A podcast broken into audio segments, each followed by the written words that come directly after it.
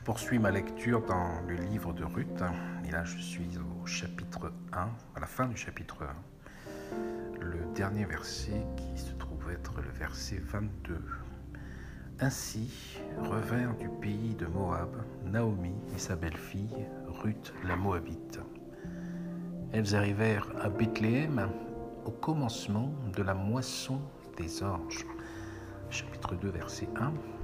Naomi avait un parent de son mari. C'était un homme puissant et riche de la famille d'Elimelech et qui se nommait Boaz. Ruth la Moabite dit à Naomi Laisse-moi, je te prie, aller glaner des épis dans le champ de celui aux yeux duquel je trouverai grâce. Elle lui répondit Va, ma fille. Elle alla glaner dans un champ derrière les moissonneurs et il se trouva par hasard que la pièce de terre appartenait à Boaz, qui était de la famille d'Elimelech.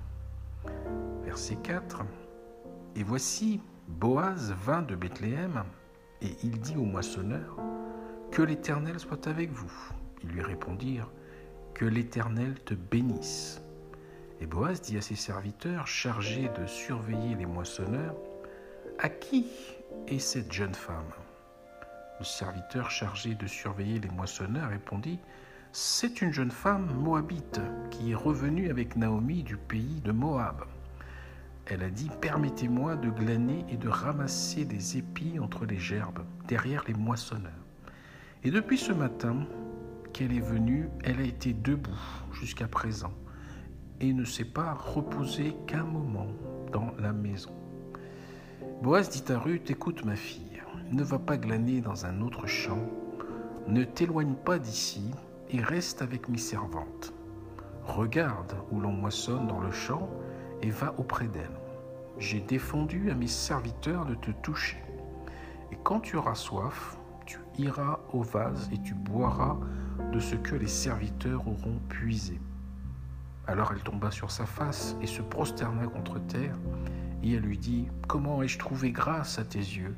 Pour que tu t'intéresses à moi, à moi qui ne suis qu'une étrangère.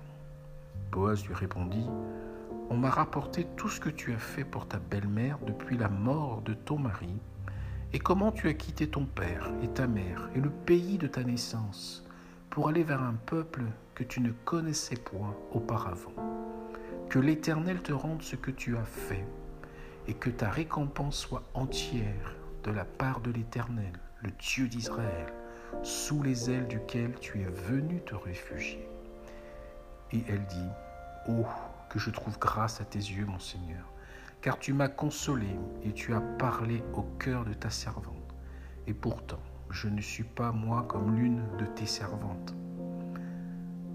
On s'arrête, enfin je m'arrête à cette lecture Ruth, chapitre 2, verset 13.